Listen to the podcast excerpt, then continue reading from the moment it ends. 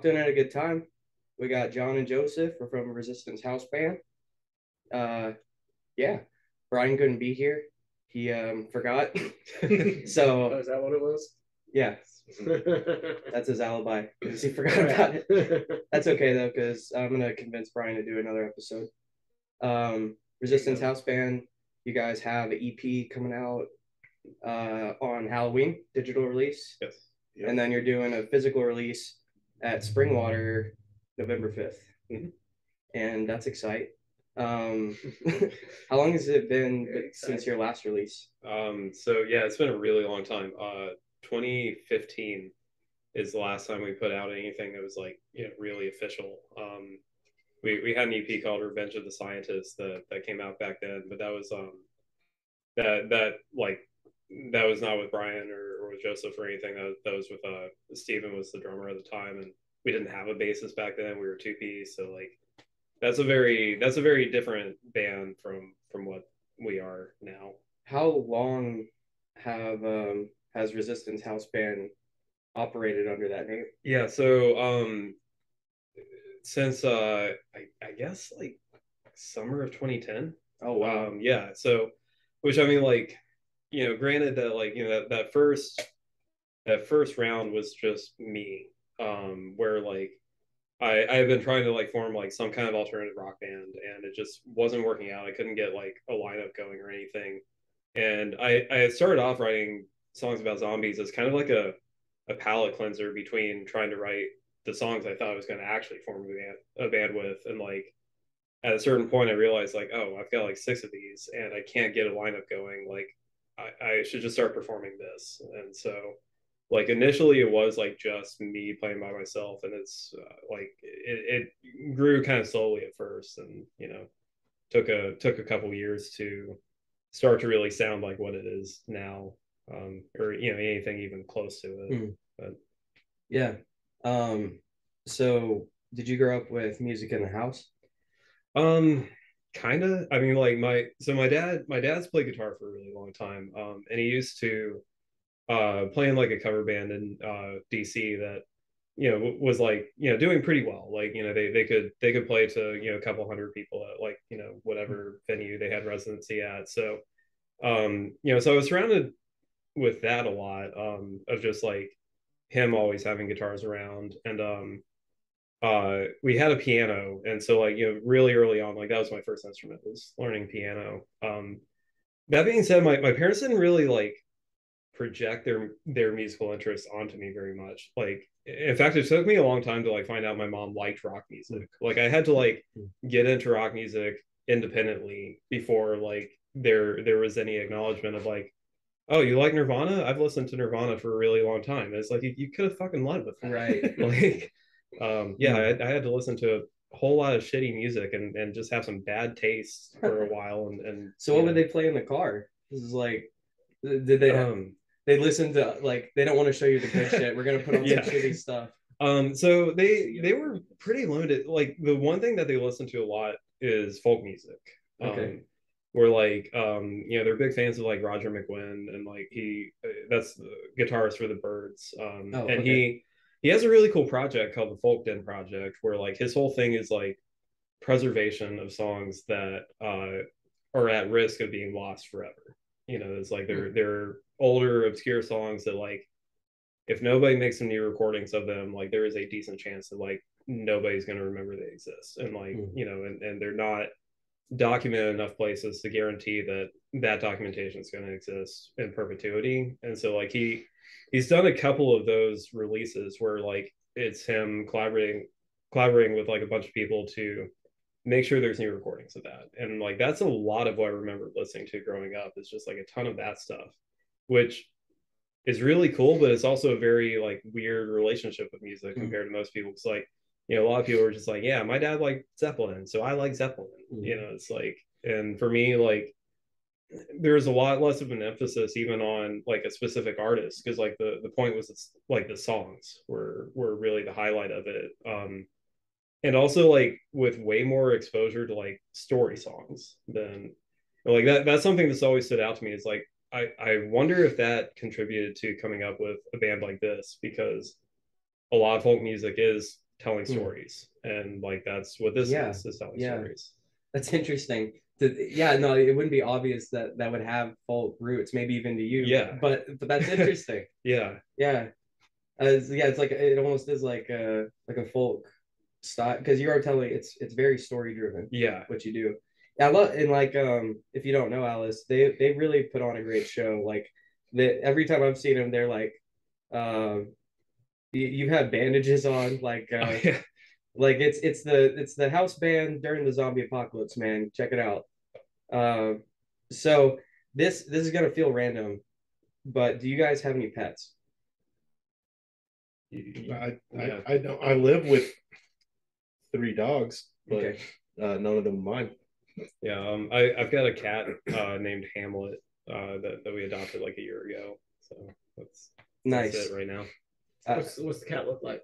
Uh, like tuxedo cat. Oh, okay, cool. Yeah. I have a black and white Fancy. cat too. Yeah. She's cow print. Oh, okay. But yeah. Those the black and white cats, they're like of similar varieties. Yeah. so They're funny. so They're this is- animals. this is perfect do you just have one cat mm-hmm.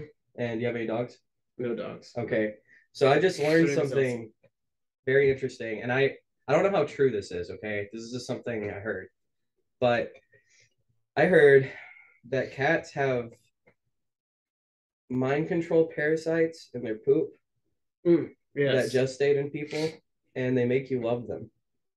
Yeah, and they make So- you do uh also other weird things. Such as Uh, What are you doing with your cat, what is your cat making you do? Um, I'm worried for you now. There, no, there's like there's this whole thing, and I might be talking about something else, but there's this thing where like it like if you get it, it makes you like more of a risk taker in ways too. Have you heard about that? Like No. like uh it affects people that way. Might be a different thing, but it like but what you're talking about, you said mind control parasites that make you love them. Mhm. That's super interesting. That's yeah, can I mean feel that happening. like it made me start thinking about Egypt and like how they worship cats. oh, dude, that's a good point. I don't know, man. Now I'm all sus about cats now. I love They're see, I love animals. cats and I've I've been around cats a lot. I'm very much a cat person. And I'm like, how much of that is my free will? Or how much of that is cat, my, cat mind control? How much Or- does it matter if it's your free will? oh, Um, I guess That's not because I love cats either way. Yeah, yeah. um, good point. Good point. It doesn't really matter, I guess. do you know Where I'm cats, already uh, subject to it. Cats die after sex. The one that I fucked. I knew that was coming. I knew that was coming. Uh, well, I think I've already used that joke on this podcast at some point. Not about cats, but is something else. something else. Yeah. Was it was it funny the first time? No, it's never funny. Especially when I do it at shows. It bombs every single time. From stage. Yeah. Yeah, yeah, yeah. That's a great. when it's the That's a great one. Right. Yeah. So anyway, about your cats with the mind control. Oh no, that was it. I just um Okay. I heard that and it's um ever since it was like two or three days ago, I guess. And I've just been thinking about it a lot. Um Okay. do you guys think do you guys Do you think guys you actually love your cats?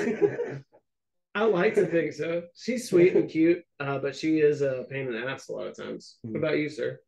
Yeah, I mean, I was I was gonna say like, I mean, like I I like animals a lot, and I Mm. and you know, and I I want to to give Hamlet a good life, but like, I I do think like my wife is like is definitely the one who's like just you know who just adores Hamlet. I'm the one who like has to be a stern parent about him. So like, yeah, I, I feel like um. I'm I'm not I'm not as like blinded by him, so I'm probably not actually you know having stuff gestate quite as quite as much. For, Yeah, yeah, yeah. yeah, You're immune to the the cat. You just love it Yeah. by just because. yeah. I feel like um I, I I was a teacher for for years, and I I feel like Oh, I have I feel like I have a teacher relationship with Hamlet of like you know like we're gonna be cool as long as you're doing the right thing, but like also I, I expect you to to do this right, and and uh, he he has to relearn that every single day. So. What did uh what did you teach?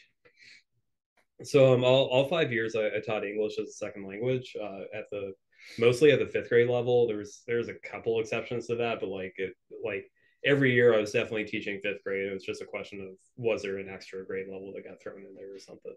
But Oh, that's cool. Yeah, so you know, mostly, um, I mean, mo- mostly kids who speak Spanish. Um, occasionally like Arabic and Kurdish and Mandarin, and you know, some some uh, like more obscure ones as well. But yeah, That's doing that awesome. kind of stuff. Yeah, Um, hard segue. Not that that's not interesting. yeah, go go for it. What do you got? Um, It's cold as ice. okay, so what would okay like I guess the best way for me to put this, I'm I'm gonna give you two options, I guess. Um, it's zombie apocalypse time. Do you want the katana or the baseball bat? Let's start with Joseph. Um, Five seconds on the clock. Just kidding. I've got I've got no training with the katana, so I'm gonna go for the, the baseball bat. Did you play baseball ever? I played one season of baseball and I was dog shit at it. but that's still more But- training than none, right? But I, I I feel more confident in my ability to just hit something with the with a blunt object than to use a technique with a sword that's Mm. not going to end in me getting stabbed in the face. yeah. Yeah i mean i'm i'm definitely leaning towards baseball bat. My, my thought is that katana won't stay sharp forever and also has the ability to get stuck um, in a way that baseball bat wouldn't. Um, also I, I have i have beaten up at least like a fake zombie with a baseball bat before um, we we uh there there was a show that we like we we made like a life size zombie corpse and strung them up from the rafters and at, at the end of our set Oh, that's cool. uh, we just bashed it with Nice. baseball bats. So you have a little bit of experience. yeah, yeah, more experience with with that than I do hitting things with a katana. So Um, okay, so I phrased the same question to you guys. Okay. Um, they I, I initially thought katana, but they're uh, they brought up really good points about the baseball bat. I gotta say, it was a uh, especially clear the answer. part getting stuck. I didn't Yeah. even think about that. Like a, a baseball bat definitely wouldn't. Uh, I so I can be swayed. I'll, I'll change mine to baseball bat. I'll say baseball bat. And then if it breaks, then you then you then have a sharp object probably to stab with. You could also just put nails in it if you want to. Oh, you could do that and be like uh, the dude. Oh yeah, the zombie dude. Yeah, The zombie dude. show. Yeah, yeah, Y'all know yeah, that? Everyone knew Yeah, what I was talking about. immediately. Uh, Phil. Yeah, that that Yeah. is obvious choice. in Yeah, that. that was also my, yeah. well, that was unanimous. So like, there's five baseball bats and five katanas. All katanas are getting left behind. because we all know anything about zombies. Like only someone who doesn't know anything about fighting zombies would would pick the katana. So would you? I guess would you rather have a gun or a bow? A bow. Yeah, You can make arrows a lot easier than you're going to be able to make bullets.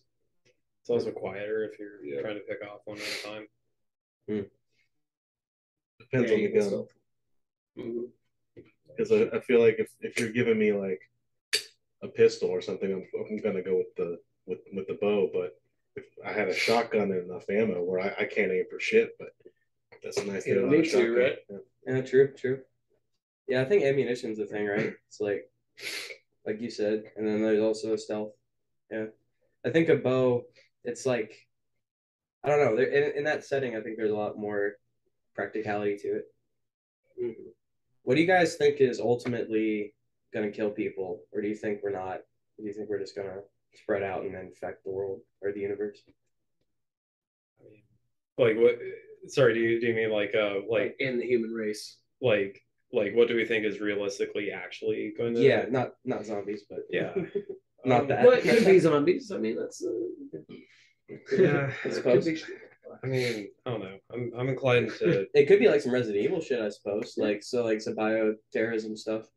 Yeah, Sorry, go ahead. There you go. yeah I, I mean i i don't know I, i'm inclined to think like i mean either either just like such complete degradation of the environment that like it it, it just completely inhibits our ability to to function the way we've we've ever historically functioned or or nuclear warfare or or the two that like if it's going to end i feel like it's going to be one of those two ways Yeah.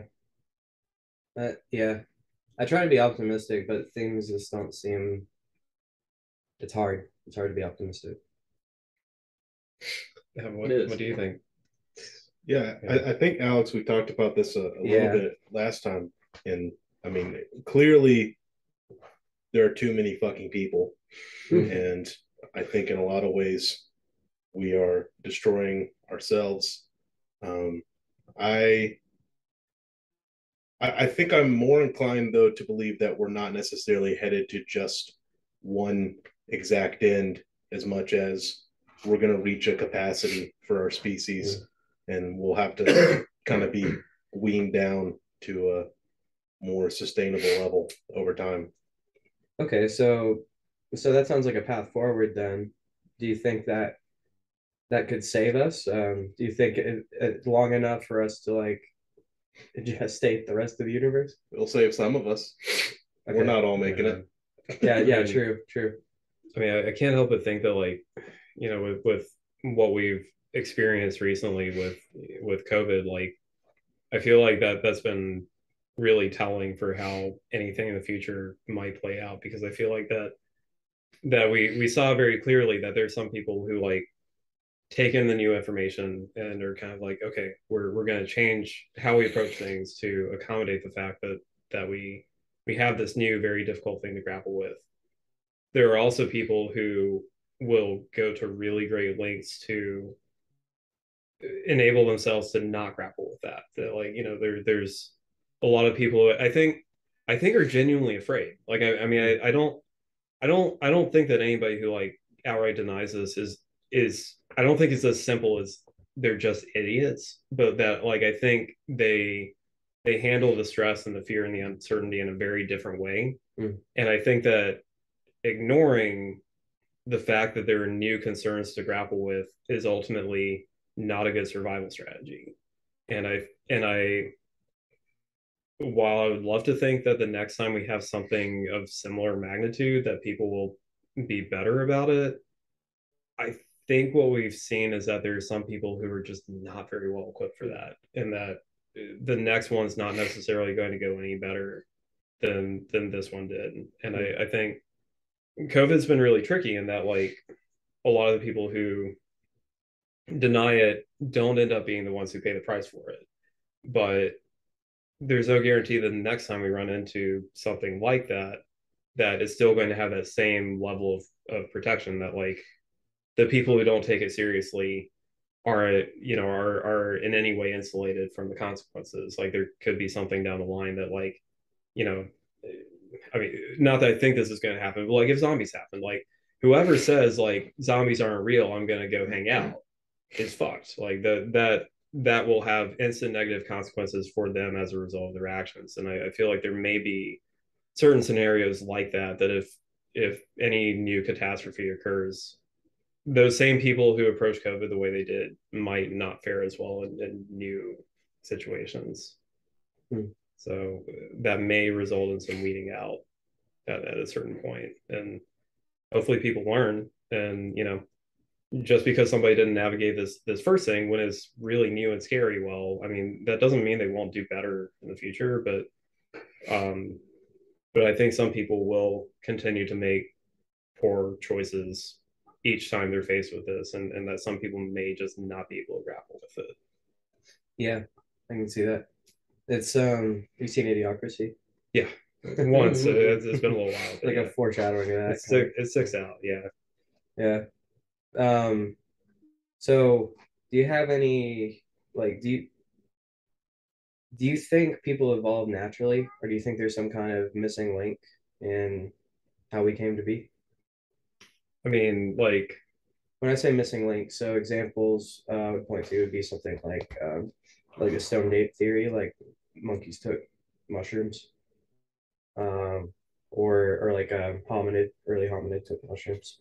So or like the insemination thing where like aliens Yeah, or like alien intervention of some kind. Mhm, like yeah so or like part alien or some shit Does something seem more likely to you than So I was originally an anthropology major, and I think that's maybe dictated my answer already because like I I I definitely spent a lot of time with like just kind of the progression of human evolution, and I I feel like it's compelling, uh, like as it is. Um, I do have a question. Not that I don't know, but for Yeah, the obviously. audience Yeah. members, Yeah. what exactly is anthropology? Oh, Yeah, yeah, yeah, So, just to yeah, the for the air on audience, right? yeah. I know, So- in case anybody. so, know, I mean, ba- base- like I mean basically like literally the study of humanity. It it so originally when I went to undergrad, my my goal was to be an archaeologist, and that's one of the four. There are four kind of subcategories of anthropology, um, and they they all basically come down to just the the study of humans uh, as its own kind of scientific pursuit. Um, so archaeology is one facet of it. There's linguistic anthropology, of studying you know the the evolution of language and, and how how do we develop language to communicate, which can include like the evolutionary process of language, but then also like how how do our brains enable us to use language so well when so many other organisms cannot do that. Right. Um, the other two are cultural anthropology, which I mean, is pretty self-explanatory. Literally, just study of culture. How how does it how is it disseminated? How do people interact with ideas surrounding culture? That kind of stuff. And then there's biological anthropology, which is the is that literal study of how did humanity come to the point that we are now? What were the steps along the way? Um, I I don't feel as much of an expert on on biological because like it's one of those like I took the core classes, but like archaeology was what I was going for on Yeah. it. But um, but there there was some like mandatory coursework on it that um, yeah, I, I mean like I I think I felt like the more I was learning about it, the more I was like, oh, I see why they think this, and uh, like it, it did start to feel like very convincing and like, um, you know, of just like any issue of a missing link started to feel not like there was something that needed to have happened there, but just the fact that that's that's just the reality of what the archaeological record is. So I, I know you said you didn't specifically study uh, biological anthropology, but is, do you remember anything uh, to, to the best of your ability? Can you help me understand maybe what those steps were to get us there? I mean, so it- it, it basically just comes down to a, a point of divergence. Um, very long time ago. I, I don't want to say a specific year total because I feel Mhm. like I'm gonna get that totally wrong. But like, where you know we we know that we share a a large amount of DNA in common with chimpanzees, and and that you know apes specifically are the the most uh, similar to to humans when we when we look at that, and so that very very long time ago there was a a point of divergence where conditions started to favor some of the qualities that humans have versus what a lot of other apes at the time possessed um, you know things like like an upright uh, structure and, and you know walking as, as a bipedal organism started to be more valuable than remaining on all fours. That some something about the conditions made it that anybody who could get taller had a better chance of staying alive longer and reproducing more and contributing more of their genes than anybody else did. Do you have any ideas about what the conditions might have been? Because Um, it's because if I'm sorry, I just want to say no, no, no, that's So the thing that I I have a hard time wrapping my head around with that idea Mhm. is I don't see how like natural selection or evolution would would account for consciousness because I don't I don't see how consciousness has any immediate benefits to your survival. It kind of seems to me like we waste a lot of Hmm. our time with it.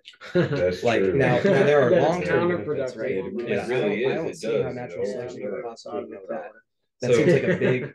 I did. I mean, and maybe I maybe I'm just not putting That's kind pieces of together. funny way but- so I True. I think that maybe maybe the issue with that is that like come comes down to a question of like for these intermediate steps between that that common ancestor that we shared with with apes versus you know and then all the all the species going from that line to to us. Because you know there there are there are stepping stones that are not human but are working their way towards that. Hmm.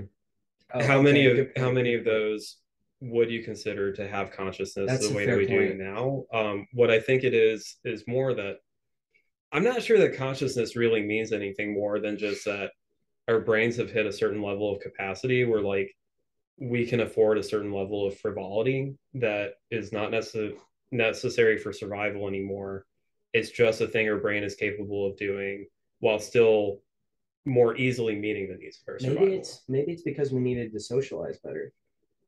It could and, be. inter- I mean, and I mean, communicate better. I think yeah, Social awareness being a thing. yeah, yeah. Maybe that's maybe, Maybe that's why we de- develop Yeah. a bigger brain. Maybe and consciousness is important for social awareness. yeah. And I- maybe, Interesting. and maybe because you them make a really that- good point that other animals seem to show a lot of what we would consider like sapience, self awareness, like thinking. octopus. Yeah, is- yeah, is a good dolphins, uh, uh, like pri- some primates. Mhm. It's like, and a yeah, I didn't think about it like that.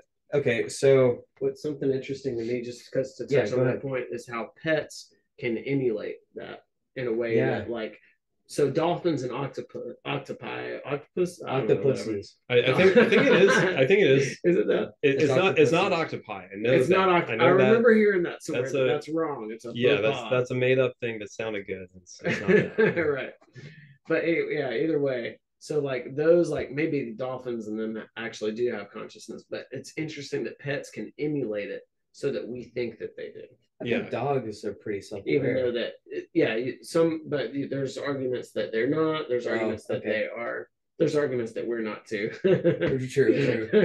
But right that's that's one of those things though, where like, I mean, I, I feel like that maybe is an indicator of, of us seeing not full scale evolution, but at least like a very microscopic aspect of that. Of like, I think there is some selection pressure that like, if you're an animal that can emulate a human trait, that means that a human is more likely to want to keep you around and adopt you and and I do think that at this point there may be there may have been some pressure to keep those genes active for for Mhm. creatures that that could mimic humans a little bit. Which you could Um, which you could also call a social awareness so maybe it is a Mhm. consciousness or a form of it at least Yeah, I, I mean like a kind of a Mm, rudiment, like a, like a building block of it. yeah Um, And that's interesting because that would mean it would evolve as a specific kind of consciousness that's like interacting with people. yeah Yeah. right? which Instead- I, isn't isn't that um isn't that what meowing is? Uh, yeah Oh, Yeah. shit. yeah, yeah you're right don't 'cause they Back to cat mind control. Yeah. they don't they're only now humans Yep. Oh my god, which I've always found super interesting cats are freaking me out, man. Dude, Because it imitates a baby's cry. Mm-hmm. Bruh. It's the closest thing they can. it's the closest frequency, yeah, something like that. Did you watch that? There's a thing on Netflix that came out recently. It's about cats. I know Yeah. there's probably a bunch of things, but there's one that came out recently, No. Yeah. and I, think know. it said that exactly. Yeah, it's super interesting. You Like a watch it. documentary. Yeah. Mhm. Okay. Um. So, that being said, do you think uh, extraterrestrial life has interacted with Earth at all? I used to ask people Uh, if they believed in extraterrestrial life, but that's unanimously there's life out there. Obviously, Yeah, yeah. I mean that's so. I mean, so I, I I guess my thought is like I mean I I would never say confidently like yeah.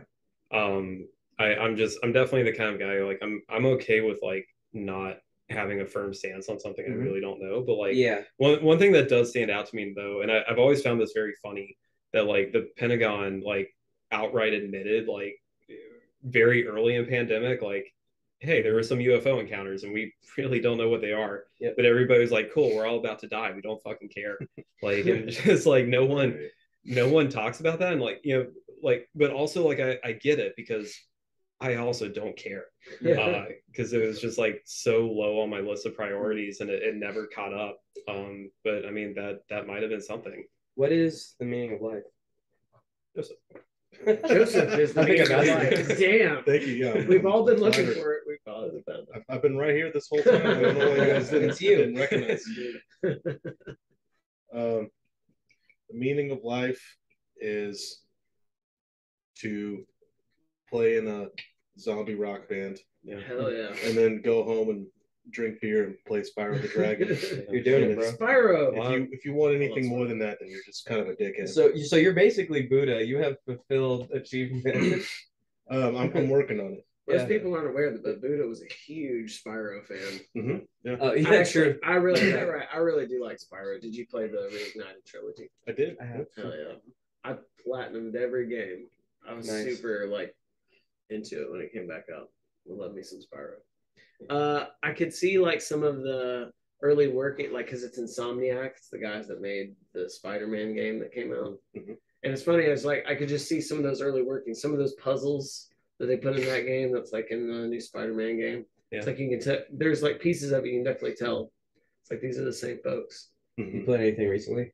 Mm, yeah, uh, I uh, the new Horizon Forbidden West Mm, game, How was it? Amazing. It's Nice. it's a bit much. I um I I've never There's a lot of mechanics, but it's a good game. I never finished Zero Dawn, but or uh yeah that one, but Yeah, you I got it. really really liked it. Yeah, that super great. cool. Yeah, so Forbidden West is obviously it's very similar gameplay, but expands on some of that. So that's why I mean, like, I feel like they struck a really good balance with Zero Dawn, and Okay. this, this one's a bit much, but once you get like used to it, it's it's better. But it takes a minute. I got A lot of stuck in games are that, like that. game a lot. Like Horizon was really hard for me. It's a hard game. Yeah. hmm What about you guys? Playing anything recently besides Spyro? I, I have played some of Zero Dawn recently. Um, Do you but, like it? uh, Yeah, yeah, I liked it a lot. Um, I'm still like I, I took a break from it for a second, but I definitely am gonna get back to it. Um, a couple like indie kind of like horror unsettling, like uh like Oxenfree was real Oh, I good. heard about that game. That's uh that's excellent. I yeah, I would like it- it's it's a hard one to talk about without spoiling. Okay. Um, but it, it's it's a very very well crafted storyline, and it it uh has really remarkable replay value in that like replaying it feels like you're still playing the first game like it like it has it has narrative significance to start it over Nice. which is which is a really clever way to approach that Interesting. It's hard for develop. I feel like it's hard for developers to do that to get Yeah. a good replayability. So I really respect it when you see it in the game. yeah uh, that's that's really good what have you played Um, Spyro the Dragon. No, wait, uh, you said not that. Uh, Spyro You're One, like Spyro- Spyro Two, Spyro Three. the, the bad ps2 ones right Yeah, yeah, yeah, yeah. Uh, The I, Game I Advance Edition. I played recently all the way through a game called Dusk, which is uh, Mhm. basically uh, kind of a like a Doom ripoff that came out in 2018. And it's very cool because uh, it's like take like 1993 Doom, but then make it actually make sense to release today. And that's that's what that game is. Nice. It's, It's same like graphics though, like the but That's but, awesome. but the mechanics and there's like a lot of like mechanical and like quality of life kind of improvements Nice. that just Quality of life. Yep. Mhm. yeah Yeah. we've Uh, we've come to expect more from our, our entertainment yeah, since for sure. 1993 um, but back on uh, on horizon zero dawn I, I didn't i don't like that game yeah, i tried it i It's tried cold it as ice. i don't i don't you know what I, I think there's there's something to be said about making a game that's like doing one thing really well instead of like oh every game has to have crafting in it because minecraft was popular right like Mhm. the, the kids Or- on twitch are always playing minecraft so we gotta you gotta make your own arrows obviously Right. that'll that'll satisfy everyone's Yeah. add brains I, I honestly like i i get why some people like that but like i would rather more games just ditch the whole we have this gigantic open world you can explore and it's all fucking boring Facts. There's giant Yeah. robot dinosaurs. What are you talking about? I feel, Sure. I, I do I do feel you. There's a lot of open world games are like that, uh, and it's annoying, especially any Ubisoft game that comes out. My gosh, they pump them out. Um, Horizon Zero Dawn's pretty dense compa- comparatively, but I definitely feel you. Uh, especially at like Far Cry games, that's a Ubisoft I game. I fucking love Far Cry. I do love Far Cry, uh, but it's it's one of those where the the vast open world is mostly just boring. I, I take that back. I don't love Far Cry after Far Cry three or four. I don't know. The Far Cry about the religious hillbillies was pretty Five. good. Well, Five, yeah. I I can't liked it. comment on that one. I haven't played it. I felt the uh, the environment was kind of familiar too, because it's set Yeah. like in a rural area. It's in and hillbilly rural country? area. Yeah, Yeah. I'm from East Tennessee. I went on a uh, uh like a, a company trip with the company I work for, uh, and they took us out to Williamsport, Tennessee. Um, it was and they rented a bunch of uh off-road vehicles, like they're called side by sides. They're kind of like dune buggies, I guess. Yeah, and we went here's the thing this rental place doesn't have their own private property so we just went through Tennessee back roads for like 80 miles. Like just through like have you ever been like in those, you know, out out just out in the sticks, those those roads that Yeah. just not even gravel, just dirt. And then they'll just go off into like, okay, well that's not at all drivable or hardly walk, walkable. Well, it's like there's Right. hundreds of And that's where your miles of that GPS out there. Yeah. And they just take people on tours and it's fucking sick. It was actually fucking awesome. Nice. Now, Yeah. now imagine that, but you're out in the middle of nowhere, and then you get captured by some some by some cultists, and they put you up on a meat hook, and then they accidentally resurrect you, and then all of a sudden you have to kill all the cultists, and that's dusk. Oh shit. Okay, gotcha, gotcha. You That's talked it. about Doom. I feel like they they they're pretty good at taking one thing and making it pretty good. It specifically, I'm talking about Doom Eternal. Uh, Yeah. I thought that was uh that was a Yeah, the great game's game. The shooting mechanic, and it's not necessarily just one thing, but it's one of those things where it's like there's plenty of games that shoot and do all this other stuff, but Doom, it's like it's all about that fighting mechanic. That's what the game is built upon, really. Yeah, I would I would rather something do do one thing really well Yeah, than try to do a bunch of stuff kind of mediocre. I really liked Doom Eternal for that. That was a that was a great game. Um, do you have any thoughts about the afterlife? Or if there is one? I mean, or the lack thereof. so let me let me um actually like not ask That was you a a shitty hard question. segue. Like That's not a uh, shitty question. let me let me phrase that in a way that's not terrible. Uh, do you have any preconceptions about death and what comes after? So, I mean, I feel like it's often kind of surprising, like especially given like what a cynical like thing I, I write music about. Like, I am Christian. Like, I grew up like really immersed in that. My dad's a preacher. Like, I have What a mean- denomination, if you don't mind me asking. well, so he was Cumberland Presbyterian, um, but like it, it was one of those things like that's that's what he got a job in. Like I I feel like I I had a I had the benefit that like my parents are not fundamentalists in any way whatsoever. Um and and because of that, like we we've grown up like with a fairly like reasonable kind of kind of view on some things, whereas like denominations are, are not football teams. Like you Mhm. don't have to pick one and like you know live and die by that. Sure. Like you know it's and it's it's okay to have some difference in opinion on on some things, and that Yeah. that doesn't that doesn't negate whether like the overall church is one that's doing good or not doing good. Well, I think Um, denominations actually completely defeat the purpose, right? Because it's like it's, it should be a conversation. It shouldn't be a dictation about Yeah. what this means. yeah so so yeah i mean like and you know that's something that like like i I feel like i'm in a weird spot with that because like basic basically I, I think i think i am by default an agnostic like i would like the only reason i am still christian is because i had like one thing i i can't i can't tell myself didn't happen that like makes me hold on to that um it's Do you want to tell us about I, it? I mean, I can. Um, I, yeah, I'd love to hear about it. Um, so, so when I was thirteen, um, my my my dad's church, which this was like the first year that like he had been a preacher. You know, he was in seminary when I was in elementary and, and part of middle school. Um, uh, the first year that we we went out, we were outside of Clarksville. We moved there for for him to take that church, and uh, we we went on a mission trip, and the mission trip is not anything overwhelmingly exciting. It's essentially going into Appalachian Mountains and like partnering with some church that doesn't have a whole lot of funds to help them put on a vacation Bible school.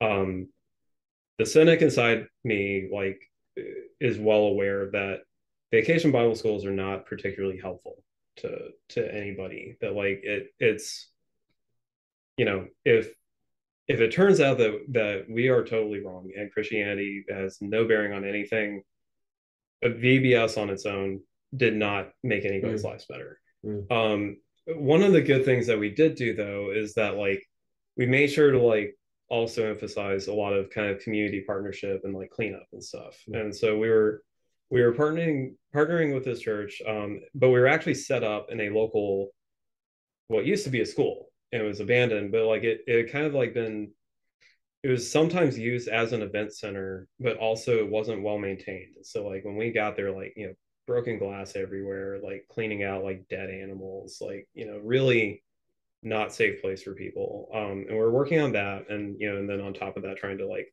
you know do do these like you know Bible classes and stuff at the same time. Um, traditionally, with that that approach to like a lot of churches when they do vacation bible schools they try to get in some kind of altar call um usually towards the end of it once you know like there there's been some level of teaching that's that's occurred. Um and it's always traditional to do that on fridays. Um you know just the last day you just kind of like a you learned a little bit about what this is you know if you want to join great.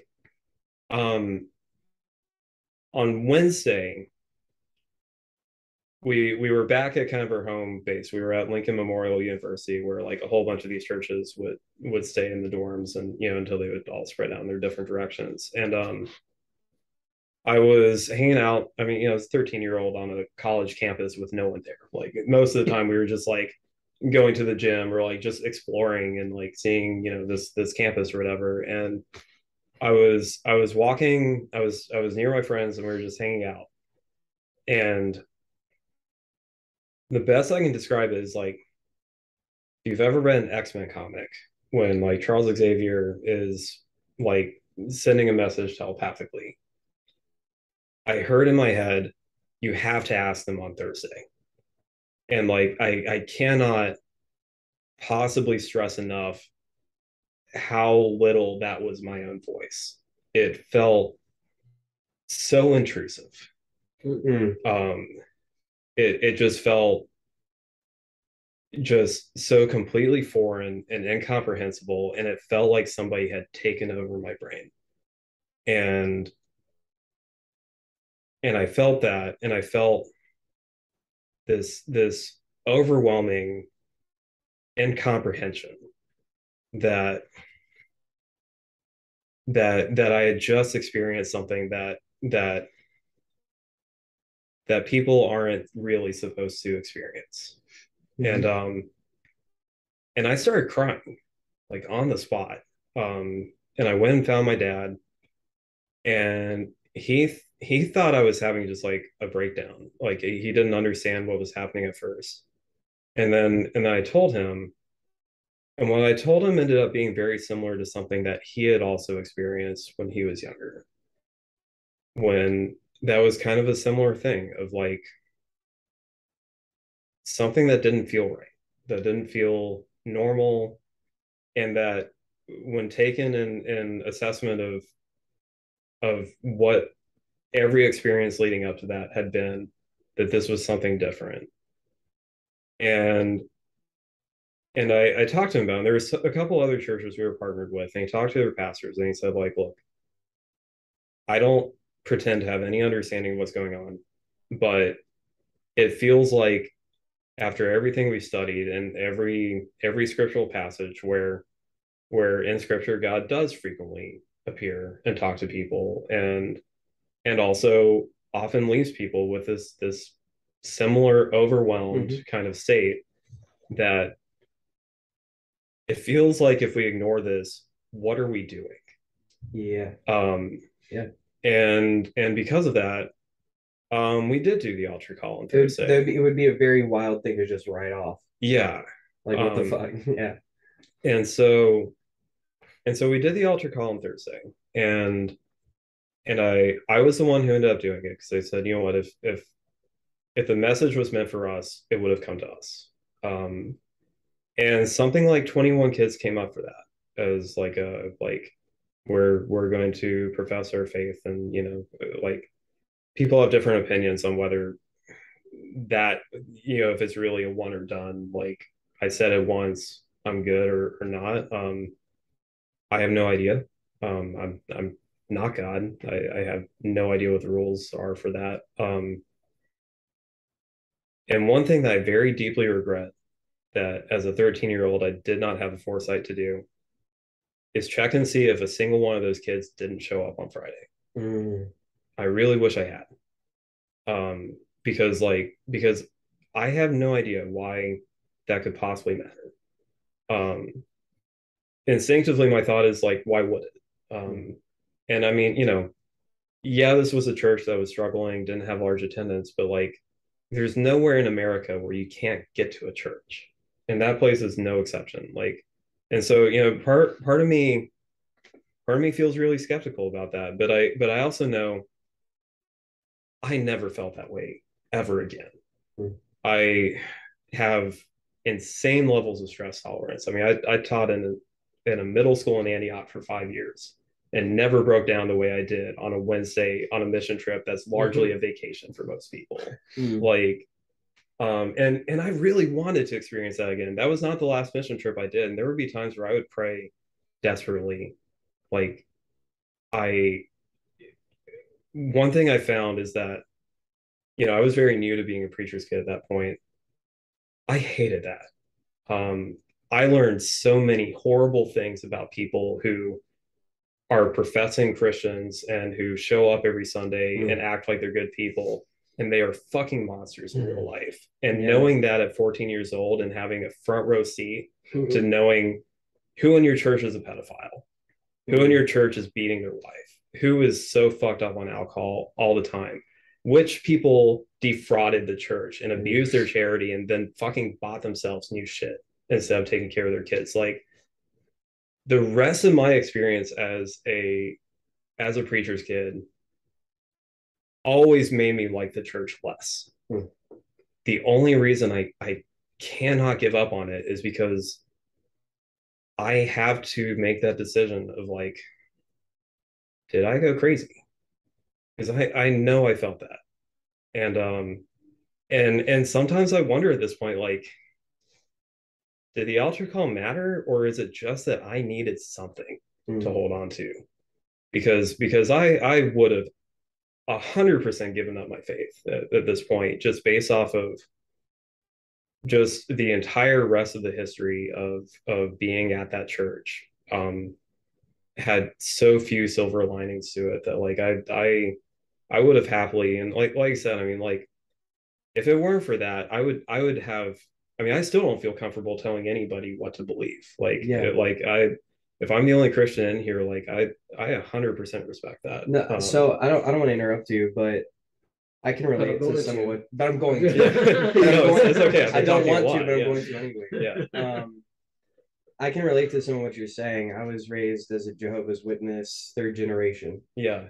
Um, and both my granddads were, um, well, both of, one of my granddads was a presiding overseer, which means he wasn't just one of the elders; he was like the presiding elder. Mm-hmm. And then my other granddad was just an elder in his congregation, and then one of my uncles was also so it's like third generation, like long family of Jehovah's Witnesses. Yeah um, and I the the hypocrisy, uh, the things that go on um, and get covered up. Yeah, yeah, that's, um, that's a big part of it. Fully aware that these things are happening and not reporting them to the police. Yeah, that is what not only Jehovah's Witnesses do. That's what a lot of, not all, obviously. Well, I mean, who knows? Maybe. I guess that's yeah. not obvious necessarily. I'm not saying that all denominations of uh, religion, not just Christianity, but religion do that. Yeah, but certainly many do. There, I, I, would, I would be very surprised if there's any denomination where that's never happened, at least mm. at the at the local church level. I mean, from an organizational stand, I don't, sorry, yeah, cool. from an organizational standpoint, it makes sense that you don't want that to get out about your organization from a preservation point of view. Yeah, but it's also just mm-hmm. really fucked up ethically. Right. Sorry. The, the thing I was saying is, is that all religions and all denominations and everything contain people, and people are shitty. Yeah. Yeah. So they're going to do shitty things. You can't really blame that on your religion. Yeah. yeah. Or like say it's God's fault, or well, that's a different argument.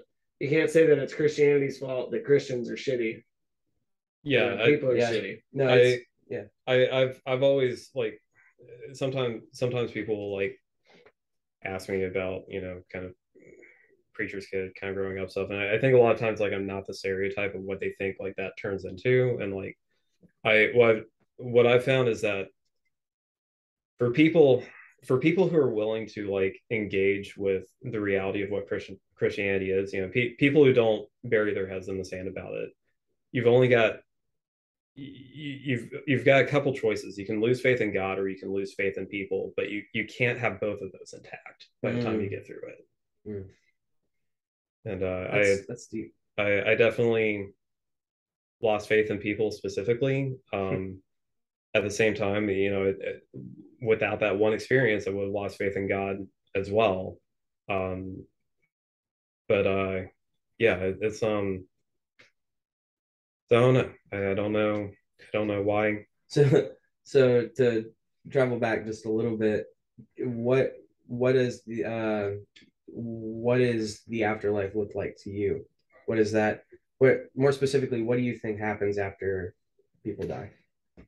I mean, I, I think I Because think um because it's like like um, I guess what I'm saying is obvious. Obviously, it's not as simple as um, like I'm a Christian, Right. right? right. Yeah.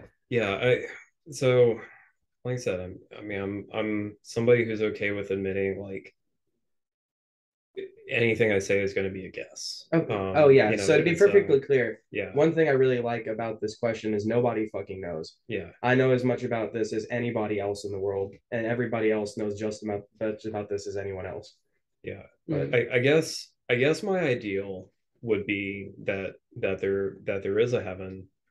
I if Christianity turns out to be right, I don't think there's a pathway where heaven doesn't exist. Um, something I am on the fence about. Um, my wife is Catholic, um, and I I have not joined the Catholic Church, but I also if if there's one thing that's very telling that like any kind of Protestant upbringing like didn't take very strongly, it's the fact that like I don't automatically think Catholics are wrong about it, everything that they have that's you know different. Um, and one thing like I personally take a lot of comfort in the idea of a of a purgatory existing Hmm. because I, I do know that there are people who I, I think dis, despite having lost faith in a lot of people, I do know that there are some some people who are are trying really hard to be good. Hmm. That doesn't necessarily mean that they said that Jesus was their Lord and Savior, but I I do have a really hard time wrapping my head around the idea of eternal damnation Mm. for people who tried to be good. Mm. Um, and I and I would sincerely hope that that is not the case. And I, I think that purgatory is a very that that is a concept that helps alleviate that issue Sure. a little bit. And so yeah, like as a It's still pretty unfair, but I guess it's better than sending them As to it- Yeah. Well, Yeah. you know, if you think about it, there's there's plenty of deterrence in scripture. Like let's look at the Old Testament, right? It's like you have um who was it? Who was the prophet that went up? Go up, you bald head. Moses. Phil, you remember? Wasn't What are you that, talking Uh, about? it- The bald head Elijah. Elijah. Yeah. Yeah. So the prophet Elijah was going up to the temple, and uh, 42 uh, children run up to him, and they're mocking him. Old man. Oh yeah, yeah. Go up. they, they get eaten by the bear. Yeah, so when he gets up there, he makes an offering to God and prays, and God sends two bears from the woods to maul these 42 children. um, Is so this a real story? yeah, so Yeah. here's the thing: ancient Damn. ancient Jews knew that was a fucking story. No, that really happened, bro. That's what's so frustrating is like it's only like the last 500 years that people think that actually happened, and it like, Right. but Well, it's like how like Jonah too, right? Like that's Yeah, like not- exactly. yeah, like there, there's so there many are- of those. Job is my favorite example because who Yeah. the fuck is telling the story? Yeah, Who the fuck is? I, it's like God in heaven. Okay, but you, are you watching it? What?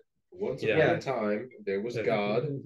I think there's an interesting idea that like like I think I think um you know for people who are literalists, which like I I think that's a kind of an insane way to, to look at Oh, scripture, but like yeah.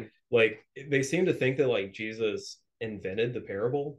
Um, that, uh, that he was just like, what if I told stories that helped explain ideas? Oh yeah, and they were just like, oh, Like- that's a good invention. like that's No not what the you're a son of entire Old Testament is. Yeah. Um, Yeah. yeah. Where, you know, I, I think like, I mean, even like Garden of Eden, like, I mean, I, like I said, I, I happen to believe in the fossil record and, and evolution. To me, like, Garden of Eden isn't necessarily the hill to die on. You know, that's only and, and what, what's really frustrating is that's only recently a um, a uh, controversial view. Yeah. for you to have. Yeah. Uh, Yeah, ancient um, people knew that. Uh, This is an allegory for uh, a deeper concept. right. Um, yeah. Uh, fuck, I had. Oh yeah, but um, I gave the example of the bears because it's like, yeah, that shit didn't happen, but it's something you tell your kids so they won't go in the fucking woods and break their leg. Yeah. And it's like that's what hell is. It's so you don't treat people like shit. And it's not. I don't know. I like. I mean, you know, Yeah. so- whatever your interpretation of of it is, I'm not. You know, I don't have the absolute view on it. That's just what makes sense to me. Yeah. But yeah. I mean, I, I have no idea. I, so so you you did mention that you believe in a heaven. Do you you you have a hard time wrapping your head around a hell? Um, a purgatory seems nice to you. That's kind of I, I mean, I, I, I'm okay with the idea of a hell, like, because I, I do think there are people who, who earn their spot. Like, I mean, hmm. you know, it, like, I, like, I mean, my, my struggles really just come down to like the fact that like every, every part of me feels like when I die, like there's going to be nothing, but then that experience kind of forces me into a pathway where like where where there would likely be an afterlife. Um you know I, I feel like it would be very weird if like if it turned out some other religion was right and they were like we're going to force him to have an, like a supernatural experience but we're not going to actually put him in the right path. Like you know that that would just like thanks buddha like you could have mentioned like you know um so Sorry, man. yeah yeah where were you um, too busy playing Spyro. Yeah. Put that deep deep there, deep in enlightenment with my Spyro. Enlightenment, right? but you know I, Enlighten those motherfuckers up. I'm I right? Enlighten them up. but I, you know, I, I do think that there are there are people out there who who do have a very full awareness of what the right thing to do is and and outright consciously reject that. Yeah. I have I have far less of an issue with somebody not being swayed by Christianity, especially given what a bad PR job actual Christians do on it Yeah. but when i see somebody who who you know intentionally withholds help from other people and who understands the impact that that their decisions are going to have on other people and accept that as acceptable collateral damage because it makes better sense for them somebody like that i mean i i if hell exists for people like that i feel like that's okay um, I'm I'm open to the idea of forgiveness and personal growth, but there are a lot of people, and especially people in power. Um, you know, I think about like you know there there is that um that that line where um uh, rich man asks Jesus, you know, what do I need to do to get into heaven? I've, I've kept all the commandments. Um, Jesus says, you know, give away your possessions and follow me. And uh, when when the man expresses sadness because he has all this stuff, Jesus, you know, says, you know, if, if um it, it's it is easier for a uh, camel to go through the eye of a needle than it is for a rich man to get into heaven. And we see the like the the corruption and the indifference to human suffering that a lot of people with tons of power and influence and wealth hold, and the the pure unapologetic outlook that a certain level of human suffering is acceptable and there are a lot of those people who never show any remorse, who never do anything to make up for the damage that they cause, and then they die.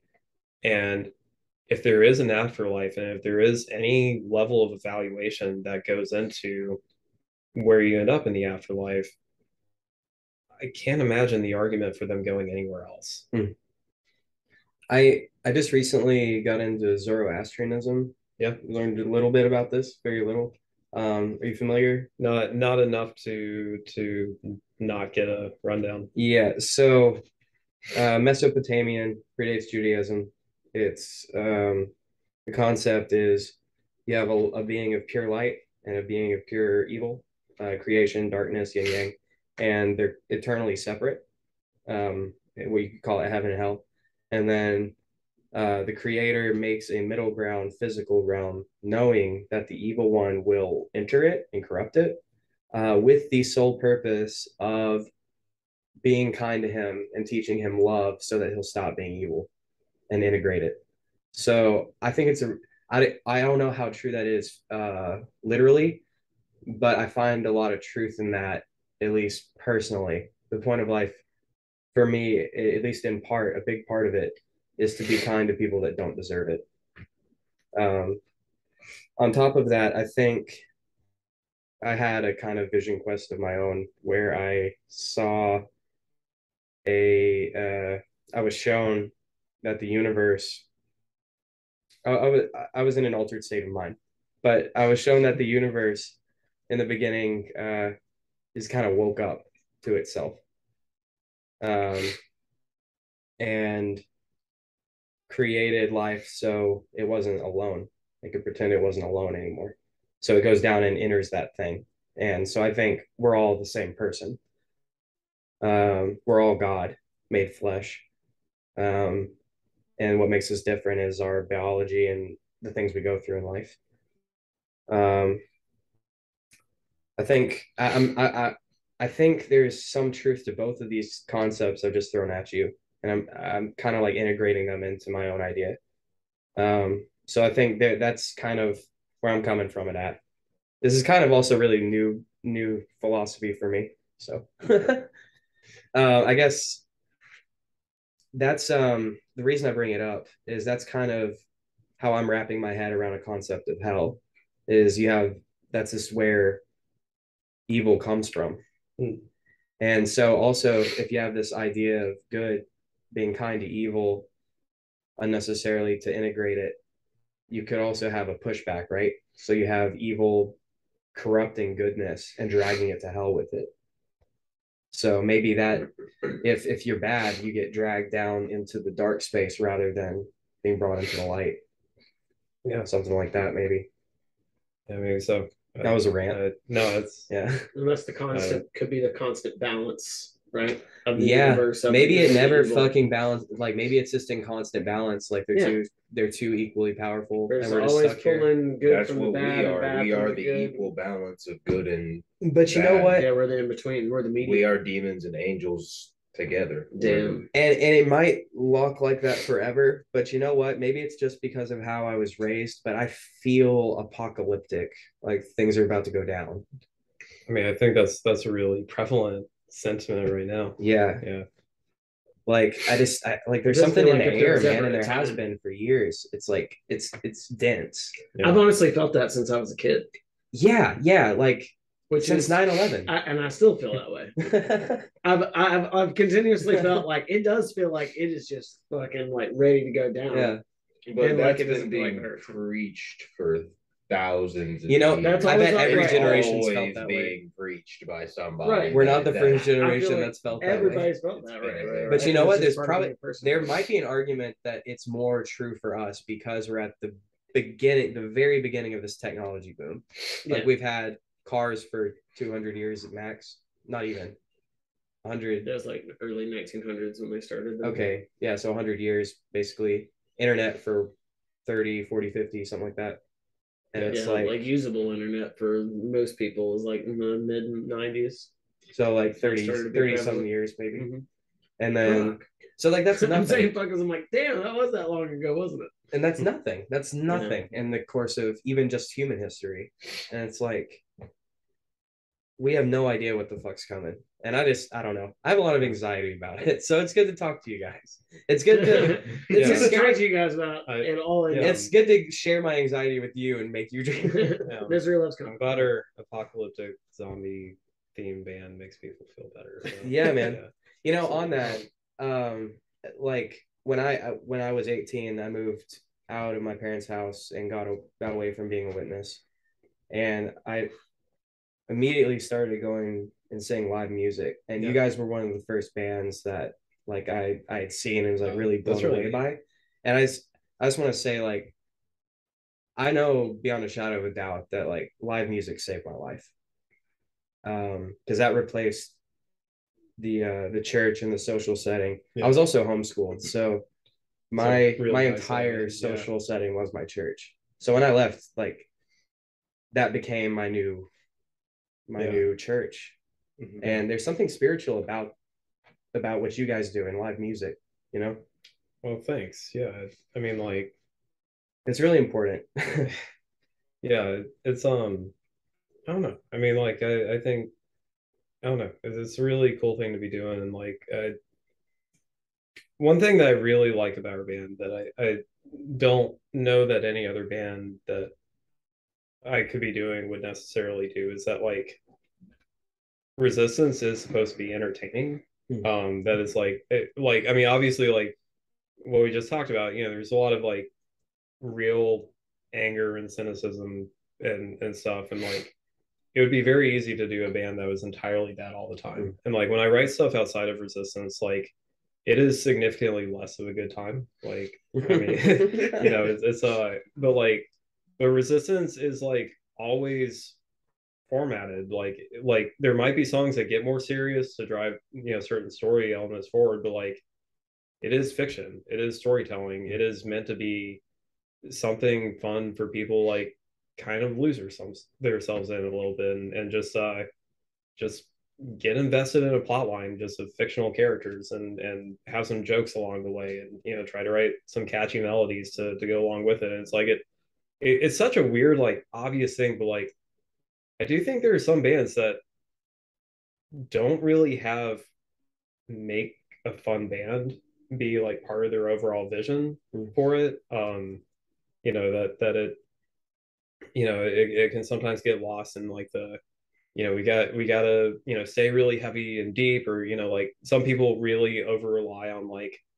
if it's personal nobody can say it's bad um Mm. you know that like if, That's interesting. that's like you know if it's if it if it's real obviously it's well written Mhm. which is obviously not the case but i, I think that it, it can be a really defensive way to approach things and there there there are a lot of it's very easy to come up with a band where you can lose sight of the fact that like this should be a good time for the audience a lot of times like you know there there is a place for just you know for doing some heavy and harder stuff but like at the end of the day like there's not a lot of fun in real life Mhm. right now and and i i think that um you know if you can do something that is is going to be at least a, a little bit intentionally enjoyable like that that means something and and i i think that like because some sometimes i think that we do run into musicians who are like you know just people who are like why the hell are you doing this like like i mean Yeah. you know especially like anytime i've ever played a song not about zombies for people they're just like so why the fuck are you doing what you're doing like you know like